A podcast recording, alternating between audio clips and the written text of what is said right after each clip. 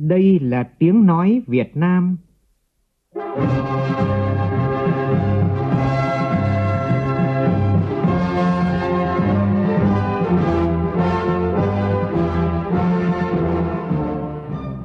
là tiếng nói Việt Nam, phát thanh từ Hà Nội, thủ đô nước Cộng hòa xã hội chủ nghĩa Việt Nam.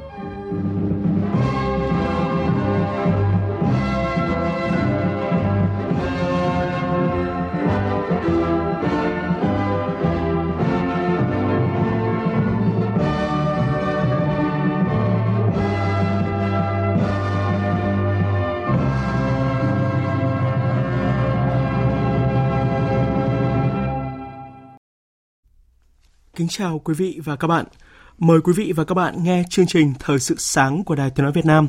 Hôm nay thứ ba ngày mùng 8 tháng 2 năm 2022, tức ngày mùng 8 tháng Giêng năm nhâm dần. Chương trình có những nội dung đáng chú ý sau.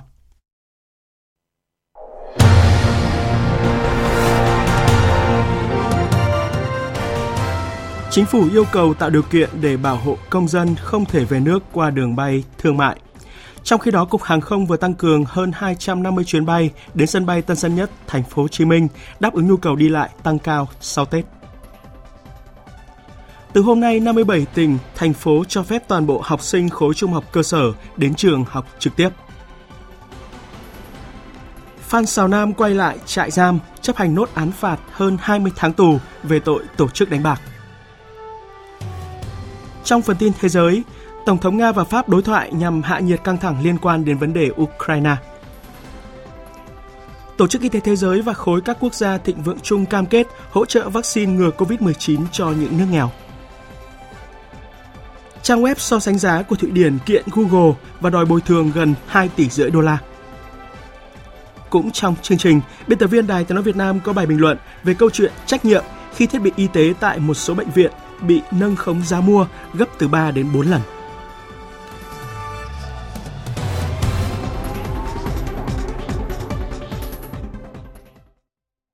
Bây giờ là nội dung chi tiết. Bộ Ngoại giao báo cáo Thủ tướng Chính phủ chủ trương và biện pháp bảo hộ những công dân không thể về nước qua đường bay thương mại.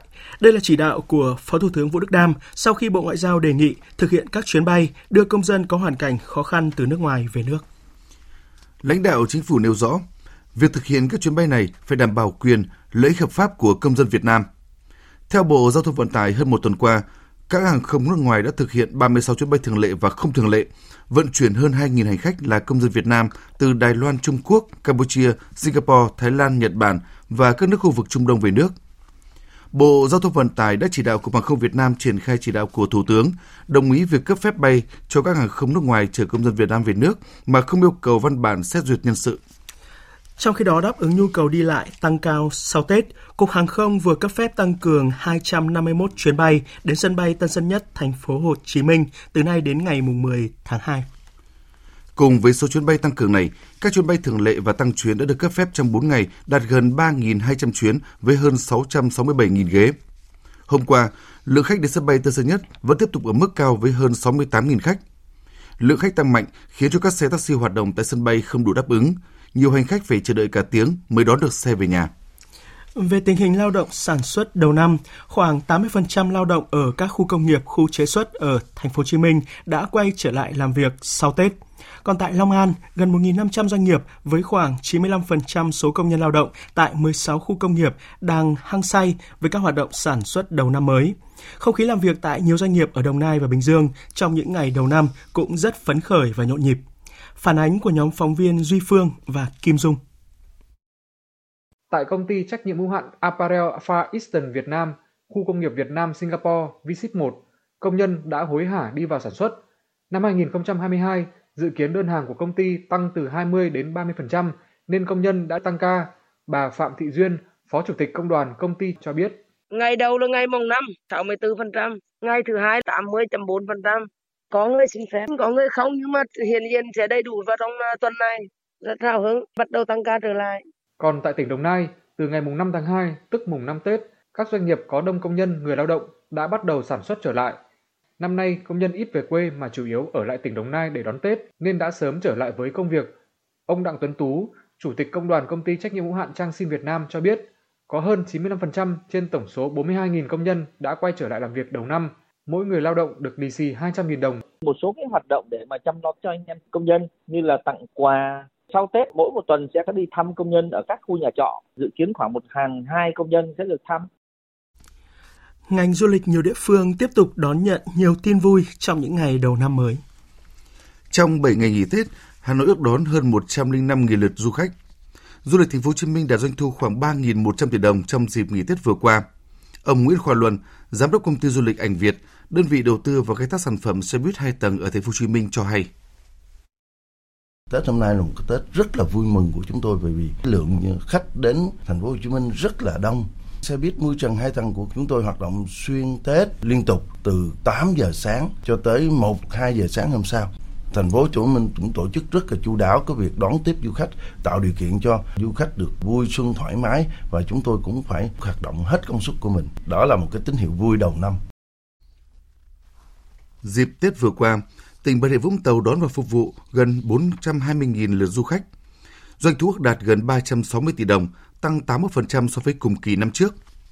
Còn tại thành phố Đà Nẵng đón gần 36.000 lượt khách, tăng 17% so với cùng kỳ năm ngoái. Theo bà Nguyễn Thị Hoài An, Giám đốc Trung tâm xúc tiến du lịch, Sở Du lịch thành phố Đà Nẵng, ngành du lịch thành phố phấn đấu tổng lượt khách lưu trú năm nay đạt 3 triệu rưỡi, tăng gấp 3 lần so với năm ngoái. Chúng tôi đưa ra nhiều chính sách và kết hợp cùng với những cái KOL người nổi tiếng ở Việt Nam để tiếp xúc uh, lan tỏa cái cái sự mong muốn phục hồi trở lại của du lịch Đà Nẵng. Thưa quý vị, thưa các bạn, mùa xuân là Tết trồng cây. Những ngày này trên cả nước diễn ra rất nhiều lễ phát động trồng cây nhân dịp xuân mới. Cùng với việc trồng mới thì công tác gìn giữ cây xanh, đặc biệt là cây rừng đóng vai trò vô cùng quan trọng.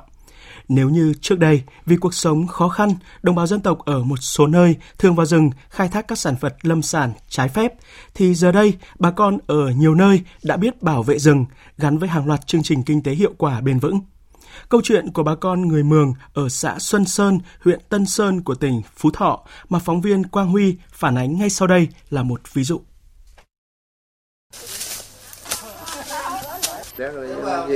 Mỗi tháng một lần, Tổ bảo vệ rừng họp với bà con xóm lạng về công tác bảo vệ rừng tại vườn quốc gia Xuân Sơn. Thành phần tham dự gồm cả già làng, trưởng bản, phụ nữ, thanh niên và tất cả bà con dân bản. Bà con xóm lạng hiện được biết đến là một trong chín thôn thuộc vùng lõi của vườn quốc gia Xuân Sơn, tỉnh Phú Thọ, đang thực hiện tốt việc bảo vệ rừng.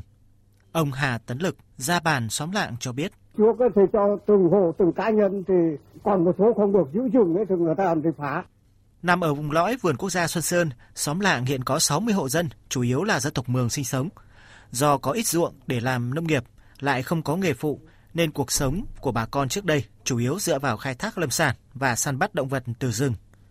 Với việc triển khai thực hiện ý tưởng xã hội hóa công tác bảo vệ rừng, Vườn Quốc gia Xuân Sơn đã giao rừng cho cộng đồng dân cư chăm sóc, bảo vệ và tạo công an việc làm, đảm bảo thu nhập cho tất cả bà con. Mỗi người dân, mỗi gia đình đều được hưởng lợi từ rừng và các chương trình kinh tế kết hợp, nên họ không còn phá rừng làm rẫy, không khai thác lâm sản trái phép như trước. Ông Bản Văn Ấm, tổ trưởng tổ bảo vệ rừng xóm lạng cho biết. Mỗi một tuần là phân nhau thành à, hai ba nhóm đi tuần rừng cũng làm công tác à, tuyên truyền rồi thì bà con cũng à, nắm được rồi không chặt cây lấy gỗ đi bán bà con cũng có ý thức rồi thì cũng cùng nhau bảo vệ rừng Nhờ bảo vệ rừng tốt, đặc biệt những năm gần đây, đời sống của người dân dần được nâng cao, nên lượng du khách đến tham quan, du lịch tại vườn quốc gia Xuân Sơn ngày một nhiều. Nhiều hộ gia đình tại bản Dù, bản Lấp đã đầu tư, sửa sang, nâng cấp nhà cửa của gia đình để thành các homestay phục vụ du khách, doanh thu ổn định từ 200 đến 300 triệu đồng một năm. Ông Bàn Xuân Lâm, nguyên bí thư đảng ủy xã Xuân Sơn, chủ Lâm Homestay cho biết Nhà nước cũng ờ, cho tiền bảo vệ rừng hàng năm. Thì bảo vệ rừng được thì là làm du lịch là khách người ta đến thì là mình lại có thu nhập thêm, đỡ mệt, bán được hàng hóa. Bây giờ cứ đi hỏi dần không ai đâu, bảo đi lấy cái gì của rừng không làm. Nhờ dựa vào cộng đồng nên diện tích rừng tại vườn quốc gia Xuân Sơn luôn được bảo vệ tốt. Độ che phủ tăng từ 56% năm 2002 lên tới 75% năm 2020. Số lượng và chất lượng rừng được tăng lên, hệ sinh thái rừng được cân bằng, sản xuất nông nghiệp tăng cao, tạo công an việc làm cho nhân dân, tăng thu nhập, góp phần xóa đói, giảm nghèo. Hy vọng những cách làm hay và sáng tạo như của bà con người Mường ở huyện Tân Sơn, tỉnh Phú Thọ gắn việc bảo tồn, phát triển hệ sinh thái, vườn quốc gia Xuân Sơn với các chương trình kinh tế, cải thiện cuộc sống người dân một cách bền vững, hiệu quả, thân thiện với môi trường sẽ được nhân rộng ra nhiều địa phương trong cả nước để làm cho đất nước càng ngày càng xuân. Thời sự VOV, nhanh, tin cậy, hấp dẫn. Đã có 53 địa phương cho trẻ mầm non và học sinh tiểu học đến trường học trực tiếp trong ngày hôm qua. Tất cả 63 tỉnh, thành phố đã lên kế hoạch đưa học sinh khối trung học cơ sở đi học trực tiếp trong tháng 2 này. Trong đó, 57 tỉnh, thành phố cho toàn bộ học sinh khối trung học cơ sở đi học trực tiếp từ ngày hôm nay. Theo ghi nhận của phóng viên Minh Hường, thì các trường trung học cơ sở và trung học phổ thông tại Hà Nội đã sẵn sàng đón học sinh từ khối lớp 7 đến lớp 12 quay trở lại học trực tiếp từ ngày hôm nay.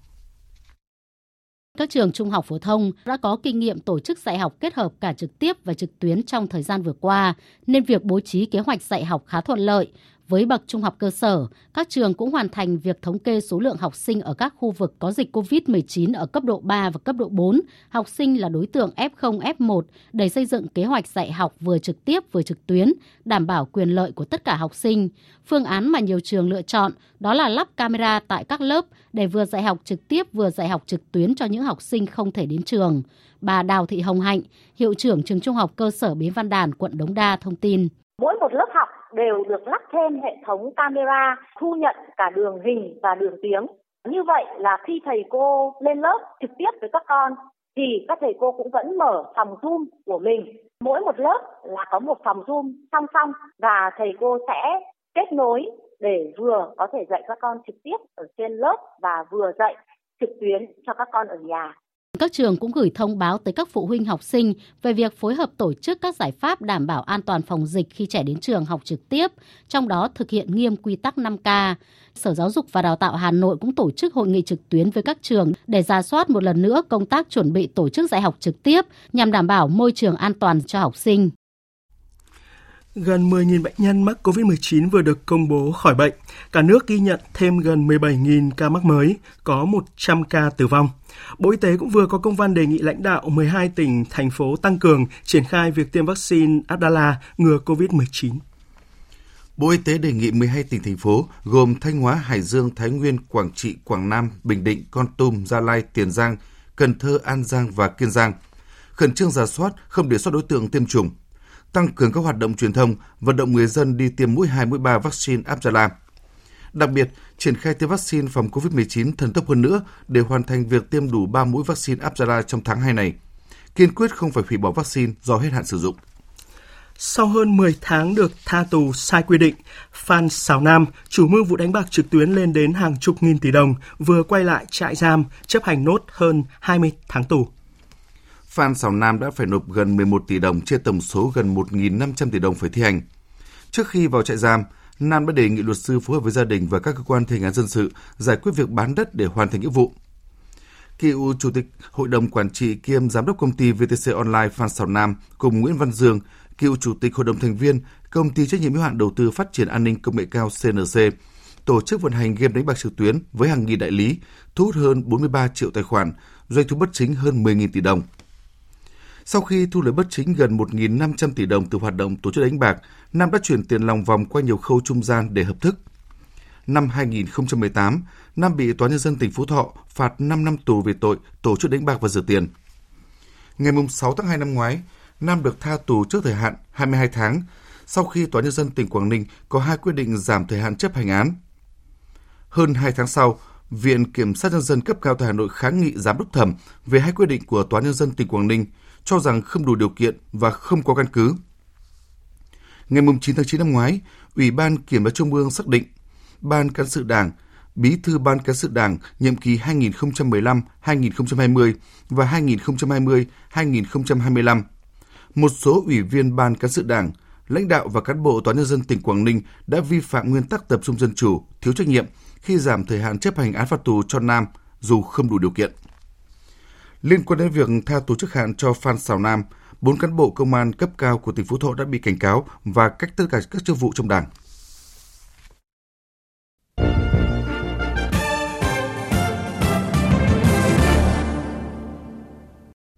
Chuyển sang phần tin thế giới, vào tối qua tại Điện Kremlin diễn ra cuộc hội đàm giữa Tổng thống Nga Putin và Tổng thống Pháp Macron. Nhà lãnh đạo Nga tuyên bố hai nước có mối quan tâm chung về tình hình an ninh ở châu Âu. Phóng viên Anh Tú thường trú tại Nga đưa tin. Nhà lãnh đạo Nga nhấn mạnh cuộc gặp với Tổng thống Pháp mang tính biểu tượng bởi vì cách đây đúng 30 năm, một văn kiện cơ bản đã được ký kết, thỏa thuận về quan hệ đặc biệt giữa Nga và Pháp. Chúng ta có mối quan tâm chung về những gì đang xảy ra trong lĩnh vực an ninh ở châu Âu và tôi muốn cảm ơn ngài vì Pháp đã luôn tích cực tham gia vào việc xây dựng các quyết định cơ bản trong lĩnh vực này. Nó liên quan đến cuộc khủng hoảng nảy sinh sau cuộc tấn công của Georgia vào Nam Ossetia. Nó liên quan đến sự phát triển của các thỏa thuận Minsk và sau đó là việc tổ chức theo định dạng Normandy. Về phần mình, Tổng thống Pháp Macron cho rằng cuộc trò chuyện có thể bắt đầu con đường mà các bên nên đi, đó là giảm leo thang. Ông nhấn mạnh đến tình hình quân sự, chính trị, tầm quan trọng của vấn đề Ukraine. Theo ông, câu trả lời hữu ích là tránh chiến tranh và xây dựng sự ổn định cũng như niềm tin cho tất cả mọi người. Trước đó, Moscow bày tỏ hy vọng Tổng thống Macron sẽ đề xuất các cách để xoa dịu căng thẳng tại châu Âu. Trong khi đó, Tổng thư ký NATO Stoltenberg tuyên bố khối này đang xem xét triển khai một thế trận quân sự lâu dài hơn ở Đông Âu để tăng cường khả năng phòng thủ trong bối cảnh căng thẳng giữa Nga và Ukraine vẫn ở mức cao. Phóng viên Hải Đăng theo dõi khu vực Đông Âu đưa tin. Ông Stoltenberg cho biết NATO đang xem xét khả năng tăng cường hơn nữa sự hiện diện của khối quân sự này ở phần phía đông của Liên minh. Chính phủ các nước phương Tây cũng đã thúc giục Moscow rút quân khỏi biên giới Ukraine nếu Nga không muốn thấy NATO tăng cường các hoạt động ở các quốc gia đồng minh phía đông. Các bộ trưởng quốc phòng NATO dự kiến sẽ thảo luận về quân tiếp viện trong cuộc họp tiếp theo vào ngày 16 đến ngày 17 tháng 2. Tổng thống Ba Lan khẳng định sự thống nhất của châu Âu cả trong EU và NATO. Ông cho rằng chỉ có cách này mới có thể bảo vệ hòa bình và luật pháp quốc tế, đồng thời tránh nguy cơ xảy ra chiến tranh hiện nay. Trong diễn biến khác, Liên minh châu Âu đang đề nghị Mỹ và các nhà cung cấp khác tăng nguồn cung khí đốt đến châu lục này trong bối cảnh lo ngại về nguồn cung từ Nga. Chủ tịch Ủy ban châu Âu cho biết. Chúng tôi đang xây dựng mối quan hệ đối tác về an ninh năng lượng với Mỹ, chủ yếu là về nguồn cung khí hóa lỏng Chúng tôi đang nói chuyện với các nhà cung cấp khí đốt khác, chẳng hạn như Na Uy, về việc tăng cường nguồn cung khí đốt của họ cho châu Âu. Quốc hội Iraq vừa quyết định hoãn vô thời hạn cuộc bầu cử tổng thống. Quyết định này được đưa ra sau khi kế hoạch bỏ phiếu hôm qua không thể thực hiện vì chỉ có 58 trong tổng số 329 nghị sĩ tham dự. Các khối chính trị lớn đã tuyên bố tẩy chay cuộc bỏ phiếu, trong khi yêu cầu phải có tối thiểu 2 phần 3 số nghị sĩ có mặt Việc tẩy chay cuộc bỏ phiếu cho thấy cuộc khủng hoảng chính trị sâu sắc tại nước này 4 tháng sau bầu cử quốc hội. Theo cơ cấu chia sẻ quyền lực Iraq, Tổng thống sẽ do người quốc đảm nhiệm, Chủ tịch Quốc hội là do người Hồi giáo dòng Sunni và Thủ tướng là người Hồi giáo dòng Shia. Tổng thống sẽ yêu cầu liên minh lớn nhất trong Quốc hội đề cử Thủ tướng để thành lập chính phủ trong vòng 30 ngày. Philippines vừa bắt đầu triển khai tiêm vaccine ngừa COVID-19 cho trẻ từ 5 đến 11 tuổi. Phóng viên Hương Trà theo dõi khu vực ASEAN đưa tin. Trẻ em từ 5 đến 11 tuổi sẽ được tiêm chủng vaccine Pfizer với liều lượng thấp hơn. Chiến dịch tiêm chủng này đã được triển khai tại thủ đô Manila với 33 điểm tiêm phòng, được trang trí theo các chủ đề hoạt hình để tạo tâm lý thoải mái cho trẻ khi đến tiêm. Các bác sĩ nhi khoa Philippines đảm bảo với các bậc cha mẹ rằng vaccine COVID-19 là an toàn và hiệu quả đối với trẻ em từ 5 đến 11 tuổi. Phụ huynh và trẻ em Philippines phải đăng ký tiêm chủng với chính quyền địa phương hoặc đăng ký trực tuyến, sau đó mang theo giấy tờ tùy thân hợp lệ theo hướng dẫn của Bộ Y tế. Trẻ có tình trạng bệnh phải xuất trình thêm giấy chứng nhận y tế của bác sĩ, trong khi những trẻ khác sẽ được đánh giá sức khỏe trước khi tiêm chủng. Hơn 59,8 triệu người Philippines đã được tiêm chủng đầy đủ, trong khi 8 triệu người đã được tiêm các mũi vaccine tăng cường. Trong khi đó, Thủ tướng Nhật Bản tuyên bố sẽ sớm phê duyệt thuốc uống điều trị COVID-19 do hãng Shionogi bào chế. Ngoài việc hỗ trợ cho nghiên cứu và phát triển, chúng tôi cũng đang hỗ trợ các mặt khác như trợ cấp chi phí thử nghiệm lâm sàng nhằm đẩy nhanh quá trình thương mại hóa. Chúng tôi muốn tiếp tục cung cấp sự hỗ trợ vững chắc. Một thông tin đáng chú ý là Tổ chức Y tế Thế giới và khối các quốc gia thịnh vượng chung vừa cam kết đảm bảo các quốc gia nhỏ dễ bị tổn thương sẽ được tiếp cận vaccine ngừa COVID-19, qua đó hỗ trợ các nước này khôi phục nền kinh tế. Trang web so sánh giá của Thụy Điển Price Runner vừa khởi kiện tập đoàn công nghệ Google đòi bồi thường hơn 2 tỷ euro, tương đương gần 2 tỷ rưỡi đô la Mỹ với cáo buộc công cụ tìm kiếm này đã đẩy mạnh các quảng cáo so sánh sản phẩm của riêng mình trong kết quả tìm kiếm nhằm trục lợi. Vụ kiện diễn ra trong bối cảnh Liên minh châu EU đang thúc đẩy xây dựng các quy định khống chế các hoạt động kinh doanh của các tập đoàn công nghệ lớn.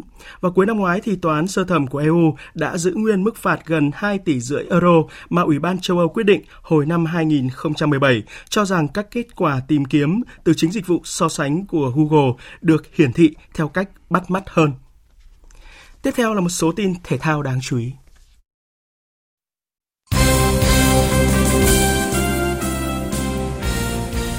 Huấn luyện viên Mai Đức Chung có khả năng vẫn sẽ dẫn dắt đội tuyển nữ Việt Nam tại vòng chung kết World Cup nữ 2023.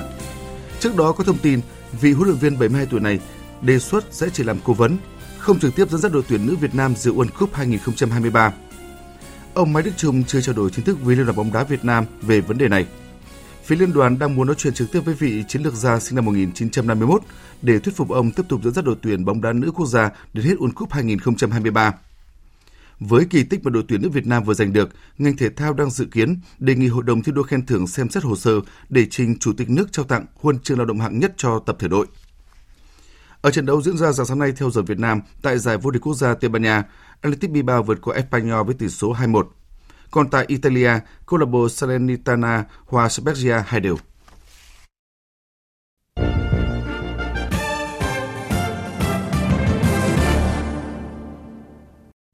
Quý vị và các bạn đang nghe chương trình Thời sự sáng của Đài Tiếng nói Việt Nam. Thưa quý vị, thưa các bạn, trong số 7 vụ mua sắm trang thiết bị tại Bộ Y tế và các đơn vị liên quan có dấu hiệu sai phạm được Thanh tra Chính phủ chuyển hồ sơ đến Bộ Công an đề nghị điều tra, thì vụ mua robot hỗ trợ phẫu thuật sọ não ở Bệnh viện Thanh Nhàn, Hà Nội trị giá gần 39 tỷ đồng, cao gần 4 lần giá trị thực, được dư luận đặc biệt quan tâm. Ai sẽ chịu trách nhiệm về con đường đi lòng vòng để thiết bị y tế có giá cao ngất ngường trở thành công cụ móc túi của người bệnh? Bình luận của biên tập viên Vân Thiêng. Tháng 4 năm ngoái, sau khi khởi tố vụ án lợi dụng chức vụ quyền hạn trong khi thi hành công vụ xảy ra tại bệnh viện Bạch Mai, thì dự án mua sắm trang thiết bị y tế theo hợp đồng liên doanh liên kết xã hội hóa với số tiền lên đến hàng trăm tỷ đồng tại hai đơn vị thuộc Sở Y tế Hà Nội là Bệnh viện Tim và Bệnh viện Thanh Nhàn cũng bắt đầu bị cơ quan cảnh sát điều tra Bộ Công an điều tra. Một số lãnh đạo bệnh viện Bạch Mai dính đến vụ bê bối này đã ra tòa lĩnh án. Người từng được xem là bàn tay vàng của Bệnh viện Tim Hà Nội cũng bị khởi tố bắt giam.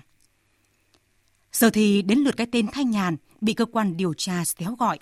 Khi robot Majo, thiết bị hỗ trợ phẫu thuật sọ não được mua với giá là 38,7 tỷ đồng – trong khi, theo thanh tra chính phủ, thiết bị cùng loại đưa vào khai thác ở Bệnh viện Bạch Mai chỉ có giá là 10,9 tỷ đồng, tức là họ đã mua cao gấp 3,5 lần giá trị thực tế.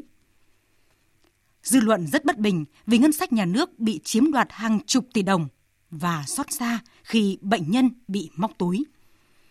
Nhưng dư luận không bất ngờ khi đơn vị trúng thầu lại chính là công ty BMS, doanh nghiệp đã từng cấu kết với lãnh đạo Bệnh viện Bạch Mai – nâng giá thiết bị y tế, chiếm đoạt cả chục tỷ đồng của người bệnh. Bằng cách nào mà một con robot giá chỉ gần 11 tỷ đồng lại có thể được mua bán lòng vòng, để rồi được thổi lên đến gần 39 tỷ đồng, tức là gấp đến 3,5 lần giá trị thực. Vì sao một cái kit xét nghiệm COVID-19 mua từ Trung Quốc chỉ hơn 21.000 đồng, lại được công ty Việt Á bán ra hơn 400.000 đồng? Lại còn được các cơ quan chức năng chứng nhận như một sản phẩm sáng tạo, niềm tự hào của Việt Nam trong hoạt động nghiên cứu khoa học phục vụ công cuộc chống dịch COVID. Những người liên quan đến bê bối mua sắm trang thiết bị y tế, thuốc chữa bệnh ở Bộ Y tế và các đơn vị liên quan đã lần lượt bị khởi tố điều tra. Không ít người đã phải ra tòa lĩnh án.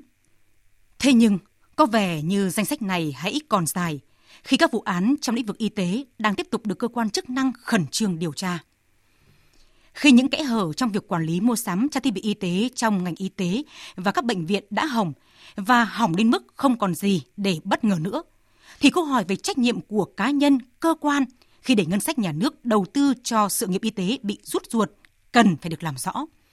Bởi ngoài gói thầu này, Bệnh viện Thanh Nhàn được cho là còn hàng loạt gói thầu mua sắm thiết bị y tế trong phòng chống dịch có giá cao bất thường.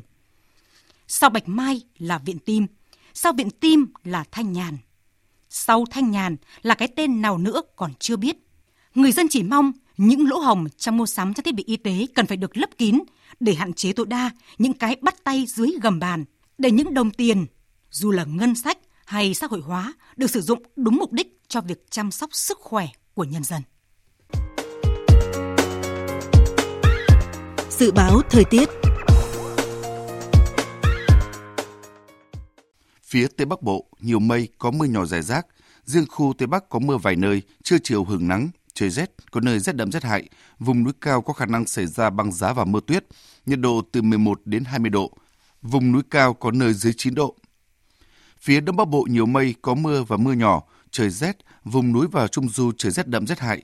Khu vực đồng bằng từ đêm trời rét đậm, vùng núi cao có khả năng xảy ra băng giá và mưa tuyết, nhiệt độ từ 11 đến 19 độ. Vùng núi cao có nơi dưới 5 độ. Khu vực từ Thanh Hóa đến Thừa Thiên Huế, phía Bắc nhiều mây có mưa và mưa nhỏ, phía Nam có mưa vài nơi, trưa chiều trời nắng, phía Bắc trời rét, nhiệt độ từ 14 đến 21 độ. Khu vực từ Đà Nẵng đến Bình Thuận, ngày nắng, đêm có mưa rào vài nơi, phía Bắc sáng sớm và đêm trời lạnh, nhiệt độ từ 21 đến 30 độ, có nơi trên 30 độ. Tây Nguyên ngày nắng, chiều tối và đêm có mưa rào và rông vài nơi, nhiệt độ từ 17 đến 32 độ, có nơi trên 32 độ. Nam Bộ, ngày nắng, chiều tối và đêm có mưa rào và rông vài nơi, nhiệt độ từ 22 đến 34 độ, có nơi trên 35 độ. Khu vực Hà Nội nhiều mây, có mưa và mưa nhỏ, trời rét, từ đêm trời rét đậm, nhiệt độ từ 11 đến 19 độ. Dự báo thời tiết biển Vịnh Bắc Bộ có mưa và mưa nhỏ rải rác, tầm nhìn xa trên 10 km, giảm xuống từ 4 đến 10 km trong mưa. Gió Đông Bắc cấp 5, có lúc cấp 6, giật cấp 7, biển động. Vùng biển từ Quảng Trị Quảng Ngãi có mưa rào vài nơi, tầm nhìn xa trên 10 km, gió đông cấp 4, cấp 5. Vùng biển từ Bình Định đến Ninh Thuận có mưa rào vài nơi, tầm nhìn xa trên 10 km, gió đông bắc cấp 4, cấp 5. Vùng biển từ Bình Thuận Cà Mau không mưa, tầm nhìn xa trên 10 km, gió đông bắc cấp 5. Vùng biển từ Cà Mau đến Kiên Giang và Vịnh Thái Lan có mưa rào và rông vài nơi, tầm nhìn xa trên 10 km, gió đông cấp 4. Khu vực Bắc Biển Đông và khu vực quần đảo Hoàng Sa thuộc thành phố Đà Nẵng có mưa vài nơi, tầm nhìn xa trên 10 km, gió Đông Bắc cấp 5. Từ trưa chiều, gió Đông Bắc mạnh dần lên cấp 6, giật cấp 7, cấp 8, biển động. Khu vực giữa Biển Đông, Nam Biển Đông và khu vực quần đảo Trường Sa thuộc tỉnh Khánh Hòa có mưa rào và rông vài nơi, tầm nhìn xa trên 10 km, gió Đông Bắc cấp 5. Trước khi kết thúc chương trình Thời sự sáng nay, chúng tôi tóm lược một số tin chính vừa phát. Phó Thủ tướng Vũ Đức Đam vừa yêu cầu Bộ Ngoại giao báo cáo Thủ tướng chủ trương và biện pháp bảo hộ những công dân không thể về nước qua đường bay thương mại. Cục Hàng không vừa tăng cường hơn 250 chuyến bay đến sân bay Tân Sơn Nhất, thành phố Hồ Chí Minh để đáp ứng nhu cầu đi lại tăng cao sau Tết. Từ hôm nay, 57 tỉnh, thành phố cho phép toàn bộ học sinh khối trung học cơ sở đến trường học trực tiếp, còn tất cả các cơ sở giáo dục đại học đã sẵn sàng dạy học trực tiếp từ ngày 14 tháng 2 này. Tổ chức Y tế Thế giới và khối các quốc gia thịnh vượng chung vừa cam kết đảm bảo các quốc gia nhỏ dễ bị tổn thương sẽ được tiếp cận với vaccine ngừa COVID-19 để hỗ trợ các nước này khôi phục kinh tế.